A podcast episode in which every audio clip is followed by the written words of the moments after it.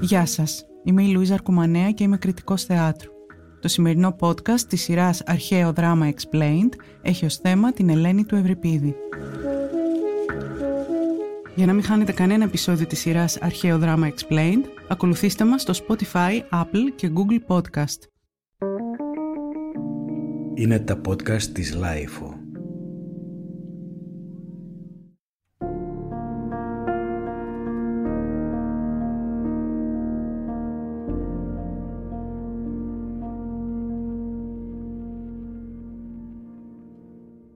Δεν πήγε η ωραία Ελένη στην Τρία; Ιδού η απορία. Αν πήγε, τότε ο θρηλυκός πόλεμος διεξήχθη, σύμφωνα με τον Όμηρο, εξαιτίας της. Αν δεν πήγε όμως, τι θα σήμαινε αυτό; Τι θα σήμαινε αν όλα τα αρχαία ελληνικά βασίλεια είχαν εκστρατεύσει επί Ματέο; Τι θα σήμαινε αν χάθηκαν τόσες δεκάδες χιλιάδες ζωές και δύο χώρες βυθίστηκαν στο πένθος για ένα είδωλο, για ένα φάντασμα, για ένα πουκάμισο αδιανό; Ο Σεφέρης δεν ήταν ο πρώτος που είδε στην Ελένη ένα μοιραίο σύμβολο για τις συλλογικές αυταπάτες μας. Από την αρχαιότητα ήδη απασχολούσε τους ποιητές η μορφή της, συγκεντρώνοντας γύρω της ένα πλήθος υμνητών αλλά και επικριτών. Η περίπτωσή της συνιστούσε σκάνδαλο πρώτου μεγέθους. Εξού και η ύπαρξη τόσων πολλών διαφορετικών παραλλαγών του μύθου. Λέει χαρακτηριστικά ο σοφιστής Γοργίας στο Ελένης Εγκόμιον έκανε όσα έκανε, είτε από θέλημα της τύχης και απόφαση των θεών και της ανάγκης προς τα γη, είτε επειδή αρπάχτηκε με τη βία, είτε επειδή πίστηκε με λόγια, είτε επειδή από τη θωριά ερωτεύτηκε. Τι από όλα αυτά ισχύει; Για τη Σαπφό ήταν απλώς εκείνη η θνητή που έπραξε όπως επιθυμούσε η καρδιά της, αψηφώντας την κοινωνική κατακραυγή και τις δεσμεύσεις της οικογένειας.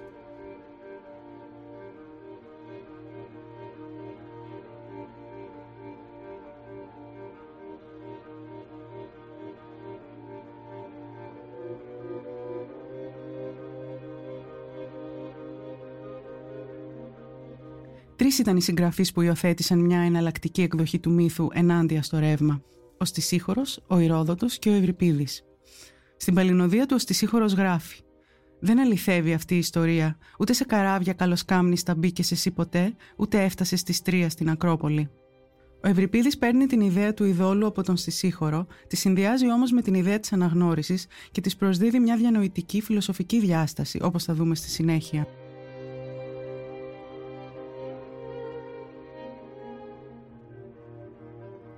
Η Ελένη στον Ευρυπίδη έχει διτή ύπαρξη. Ζει ταυτόχρονα στον κόσμο της πραγματικότητας και της ψευδέστησης. Στην Τρία έχει πάει το είδωλο. Αν και είδωλο, δηλαδή φάντασμα, όλοι το αντιμετωπίζουν ως γυναίκα με σάρκα και οστά, και μάλιστα άψογα συναρμοσμένα. Φτιαγμένο από αέρα, such stuff as dreams are made of, που λέει και ο Σέξπιρ, το είδωλο ζει μέσα στον παλμό του πολέμου, της πιο άγριας πραγματικότητας. Παραδόξως, η αληθινή σάρκινη Ελένη ζει στην Αίγυπτο, μια χώρα σχεδόν παραμυθένια στην ευρυπίδια εκδοχή, με λάγνου βασιλιάδες καρτούν που εποφθαλμιούν παγιδευμένες συζύγους, γατζωμένες στο ιερό μνήμα ενός νεκρού βασιλιά. Η γλώσσα, η πλοκή και η φόρμα της Ελένης όλα έχουν σμιλευτεί ώστε να εκφράσουν την ένταση μεταξύ αυτού που είναι και αυτού που φαίνεται πως είναι. Κάθε ήρωας υποφέρει από κάποια παρανόηση της αλήθειας, όλοι δηλαδή, εκτός από την προφήτησα Θεονόη, η οποία διαθέτει ένα ιδιαίτερο αντιληπτικό χάρισμα και δεν πέφτει σε παγίδες. Δεν είναι λοιπόν παράξενο που η ίδια η Ελένη διακατέχεται από έντονη σύγχυση στον πρόλογο. Καθισμένη δίπλα στο μνήμα του νεκρού βασιλιά Πρωτέα, με τα νερά του Νείλου να αντανακλούν την ομορφιά της, μας απευθύνεται, μας συστήνεται, μας λέει την ιστορία της και επιχειρηματολογεί πιστικά υπέρ της αθωότητάς της. Διαβάζω από τη μετάφραση του Παντελή Μπουκάλα που χρησιμοποιείται στην παράσταση του Βασίλη Παπαβασιλείου. Πατέρας μου ο Τινδάρεος. Μια φήμη ωστόσο λέει πως ο Δίας έλαβε τη μορφή κύκνου και, πετώντας την αγκαλιά της Λίδας, έσμιξε με τη δόλια την πλανημένη μάνα μου. Ή σαφή ούτως λόγος, αν αληθεύει βέβαια αυτή η ιστορία. Ή σαφή ούτως λόγος. Ποιος ήταν ο πατέρας της, ο Δίας ή ο Τινδάρεος, η αμφιβολία με την οποία αντιμετωπίζει το μύθο της θεϊκής καταγωγής της αντανακλά τη μεταχείριση του μύθου από τον ίδιο το συγγραφέα. Οι μύθοι δεν είναι τελεσίδικες γραφές χαραγμένες στο λίθο ενός μονοσήμαντου νοήματος, είναι εύπλαστοι, ευμετάβλητοι, πολυσήμαντοι και καρποφορούν εκ νέου κάθε φορά που τους ψηλαφούμε διερευνητικά για να ερμηνεύσουμε το ένιγμα του κόσμου.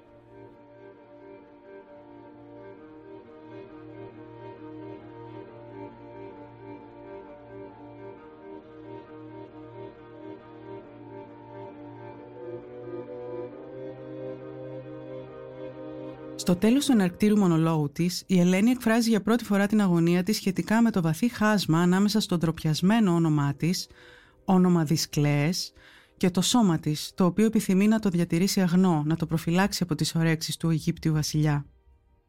Πιστή στον πρώτο άντρα μου, εδώ προσπέφτω η κέτησα, στον τάφο του Πρωτέα, να δώσει άσπηλη να μείνει η τιμή μου. Και αν το όνομά μου ατιμάζει την Ελλάδα, να μην μαγαριστεί το σώμα μου στη χώρα ετούτη, λέει η ίδια.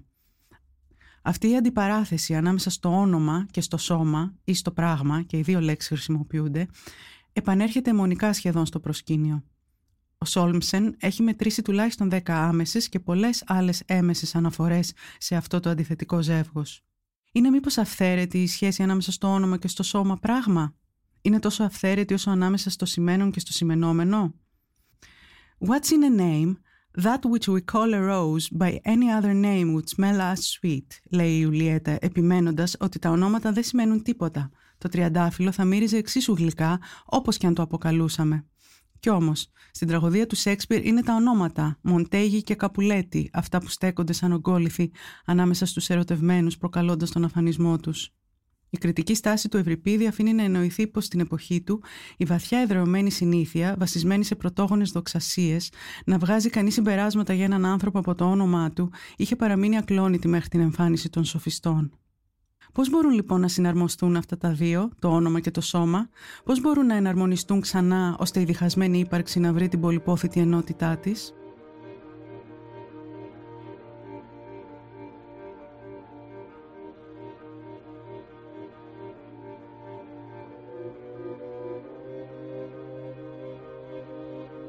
Η άφηξη του τεύκρου ενισχύει τους φόβους της Ελένης. Εισερχόμενος στη σκηνή, ο Έλληνας πολεμιστής που επιβίωσε του Τροϊκού πολέμου καταλαμβάνεται ευνηδίως από τρόμο και οργή στη θέα της Ελένης. Ω Θεή, ποια να αντικρίζω, την εικόνα μιας χιλιομίσης φόνης σας βλέπω. Και μένα κατέστρεψε και τους Έλληνες όλους ξεκλήρισε. Μακάρι να σε συγχαθούν οι Θεοί τόσο που μοιάζει της Ελένης. Παρόλο που στην πορεία απολογείται για την αγένειά του, η αρχική αυθόρμητη αντίδρασή του είναι αποκαλυπτική ταυτίζει την Ελένη με το μοιραίο είδωλό της. Αναπόφευκτα, η ηρωίδα επιλέγει να αποκρύψει την αληθινή ταυτότητά της. Καθ' όλη τη διάρκεια της συνομιλίας τους, υιοθετεί την περσόνα εκείνης που μοιάζει με την Ελένη, αλλά δεν είναι η Ελένη. Παίζει ένα ρόλο. Αναφέρεται διαρκώς τον εαυτό της στο τρίτο πρόσωπο.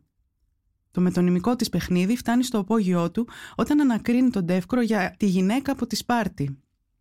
Ελένη. Και η Σπαρτιάτισα, στο γυρισμό την πήρατε μαζί σας; Τεύκρος. Την πήρε ο Μενέλαος. Την έσυρε από τα μαλλιά. Ελένη. Την είδες με τα μάτια σου τη δύστιχη ή σου το είπαν. Τεύκρος.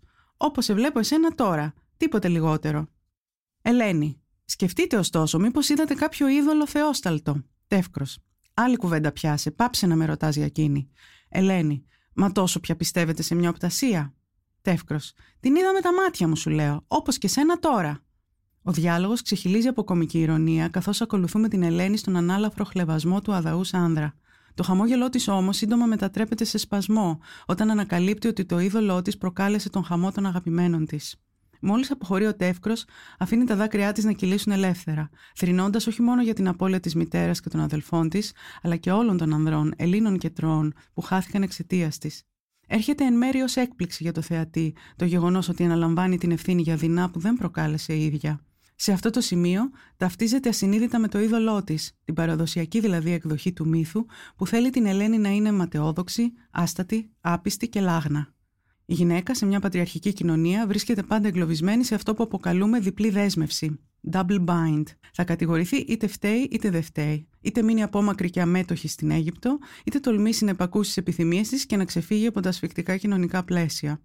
Ακόμη χειρότερα, θα ενσωματώσει αυτή τη λογική και θα ενοχοποιήσει τον εαυτό της παρόλο που γνωρίζει την αθωότητά της. Να με γέννησε τάχα η μάνα μου σαν τέρας στους ανθρώπους ανάμεσα, αναρωτιέται στον κομμό της. Γιατί ποτέ καμιά γυναίκα, Ελληνίδα ή ξένη, δεν έφερε στον κόσμο ένα άσπρο αυγό, όπως λένε ότι γέννησε η Λίδα με τον Δίας μίγοντα. Αλόκο τη ζωή μου.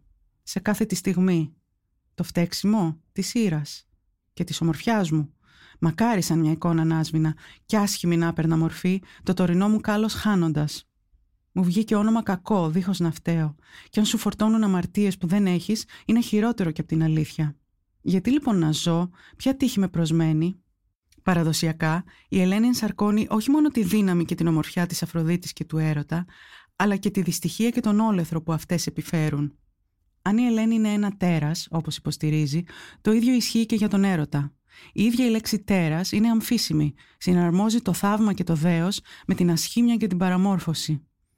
Σε αυτό το έργο, η δυτή υπόσταση του φτερωτού Θεού, η ικανότητά του να χαρίζει τη ζωή, το καλό, τη χαρά, την ειδονή, αλλά και να επιφέρει τον αφανισμό των ψυχικών δυνάμεων ή τον θάνατο, αντανακλώνται στη διπλή υπόσταση της βασανισμένης ηρωίδας.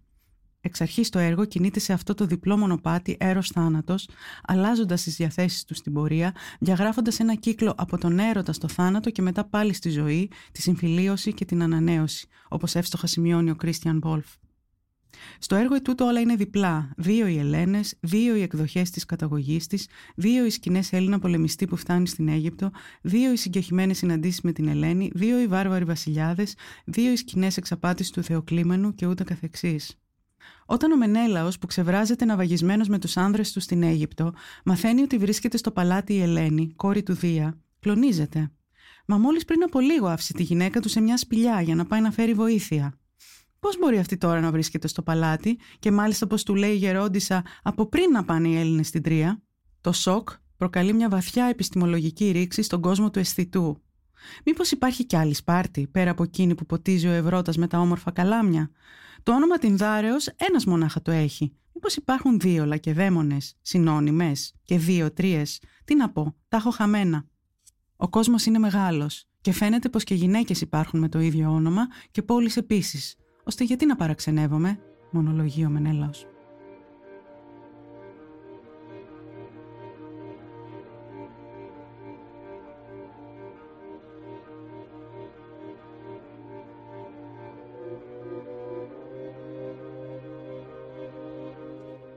Πραγματική φύση του κόσμου, πώς μπορούμε να τη γνωρίσουμε; Ο Ευρυπίδης επιχειρεί να απαντήσει ή να μην απαντήσει σε αυτό το ερώτημα που ταλανίζει τη σκέψη της εποχής του.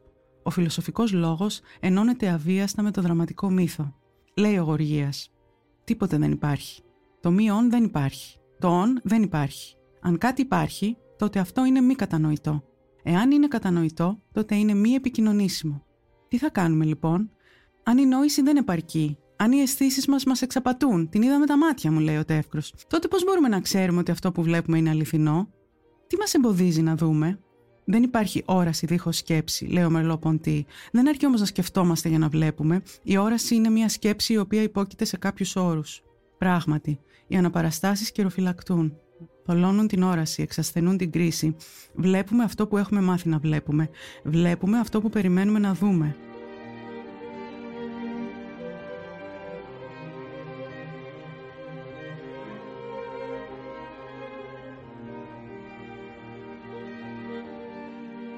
Όπως οι ήρωες αναρωτιούνται διαρκώς αν όσα ακούν ή βλέπουν είναι αληθινά, έτσι και εμείς αναρωτιόμαστε αν αυτό που εκτελήσεται μπροστά μας είναι τραγωδία, παροδία ή ρομαντική κομμωδία. Πόσο έχει μπερδέψει τους κριτικούς και τους μελετητές για μία ακόμη φορά ο Ευρυπίδης με την Ελένη του; Από τις αρχές του 19ου αιώνα τον κατηγορούσαν ότι το έργο είναι ψυχαγωγικό ή ότι καλό είναι, αλλά ίσως όχι τόσο σπουδαίο όσο μια τραγωδία. Μα πού είναι η τραγωδία, αναρωτιόταν ένας τρίτος. Ένας τέταρτος το εξέλαβε ως παροδία της Οδύσσιας, ενώ ένας πέμπτος ως ατέριαστο μείγμα παραμυθιού και μελοδράματος. Τέλος, ένας έκτος το χαρακτήρισε κομμωδία και μάλιστα πολύ διασκεδαστική. Τη δεκαετία του 60, οι αντιλήψεις για το αρχαίο δράμα άρχισαν ευτυχώς να αλλάζουν. Είχε έρθει το πλήρωμα του χρόνου. Έργα όπως ο Ιων, ο Ορέστης και η Ελένη δεν αντιμετωπίζονταν πλέον ως αποτυχημένες τραγωδίες ή παρολίγων τραγωδίες, αλλά ως δημιουργήματα ενός συγγραφέα που πειραματιζόταν διαρκώς, που σφυριλατούσε νέες φόρμες για να τις κάνει να υποδεχθούν νέες ιδέες, που αμφισβητούσε τις αυστηρές προδιαγραφές και τους παραδοσιακούς διαχωρισμούς των θεατρικών ειδών, προκειμένου να συμπορευτεί με τις έντονες κοινωνικές και πνευματικές εξελίξεις του καιρού του. Είναι η Ελένη μια κομμωδία ιδεών, μια ρομαντική κομμωδία σαν αυτές τις οποίες θα διέπρεπε αιώνε αργότερα ο Σέξπιρ και στις οποίες κυριαρχεί το απίθανο, το μαγικό, το μη επιβεβαιώσιμο. Οι μελετητές κάθε εποχής προβάλλουν πάνω στο έργο του Ευρυπίδη τις αγωνίες και τα ζητούμενα της εποχής τους. Η περιπέτεια της ανάγνωσης, η περιπέτεια της όρασης δεν τελειώνει ποτέ. Κάθε φορά καλούμαστε να θράψουμε την προσκόλλησή μας στο περίβλημα των παγιωμένων κατηγοριοποιήσεων και να κοιτάξουμε εκ νέου αυτό που κοίταται απέναντί μας.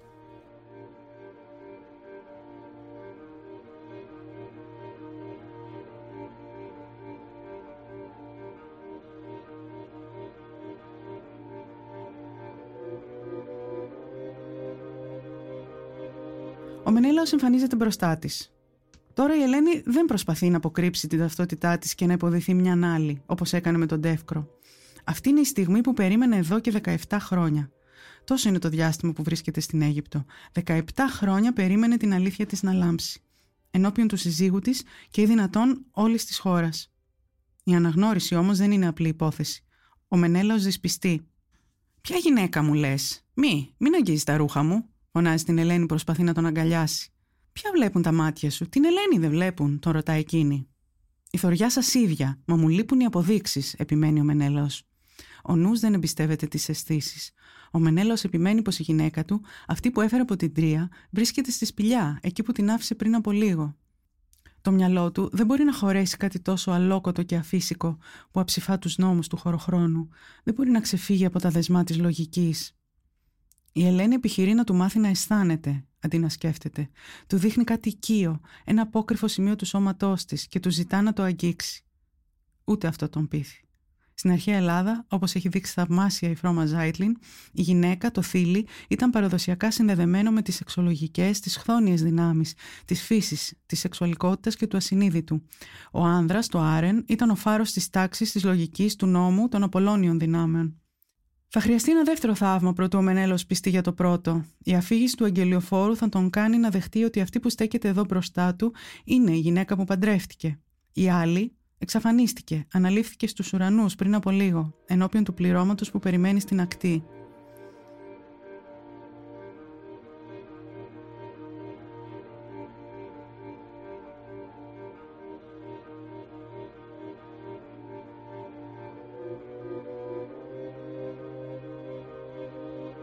Το σώμα μας αποτελεί κάτι πολύ περισσότερο από ένα μέσο ή ένα απλό όργανο, λέει ο Μερλό Ποντή είναι η έκφρασή μας μέσα στον κόσμο, η ορατή μορφή των προθέσεών μας. Όμως το σώμα της Ελένης, εγκλωβισμένο σε έναν τάφο στην Αίγυπτο, αόρατο από τα βλέμματα των σημαντικών άλλων, έχει χάσει τη δυνατότητα να εκφράζει τις προθέσεις του. Το σώμα ορά και οράται. Όταν δεν οράται, απενεργοποιείται, μαραζώνει, πεθαίνει. Η ίδια αντιλαμβάνεται τον εαυτό της ως τέρας. Θα επανέλθει στη ζωή. Το σώμα της θα μπορέσει να εκφράσει ξανά τις προθέσεις του, μόνον αφού συναντηθεί με το βλέμμα του Μενέλαου. Η κραδασμή του σοκ και η ανακούφιση των τραυμάτων τους θα επιτευχθεί μέσα από την επαναφήγηση της ιστορίας τους. Η οδύνη των αναμνήσεων μετουσιώνεται σε λόγο που εκφέρεται και εισπράτεται με κατανόηση. Πλημμύρα μέσα μου τα λόγια, μα δεν ξέρω πώς να αρχίσω.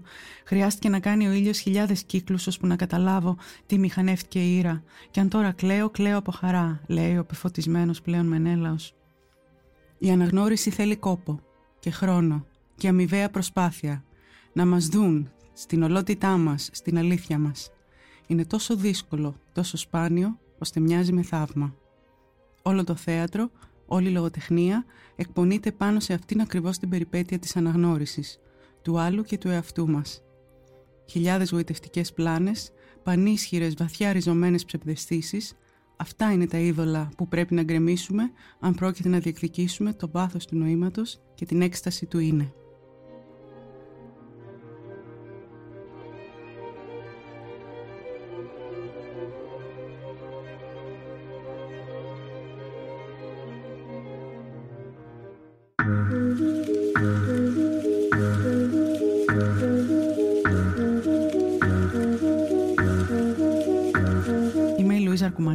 Και σας ευχαριστώ που με ακούσατε.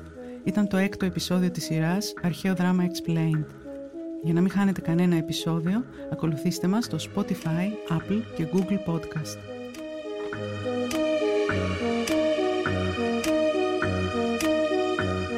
Ηχοληψία, επεξεργασία και επιμέλεια, Φαίδωνας Χτενάς και Μερόπη Κοκκίνη. Ήταν μια παραγωγή της LiFO. Είναι τα podcast της Λάιφο.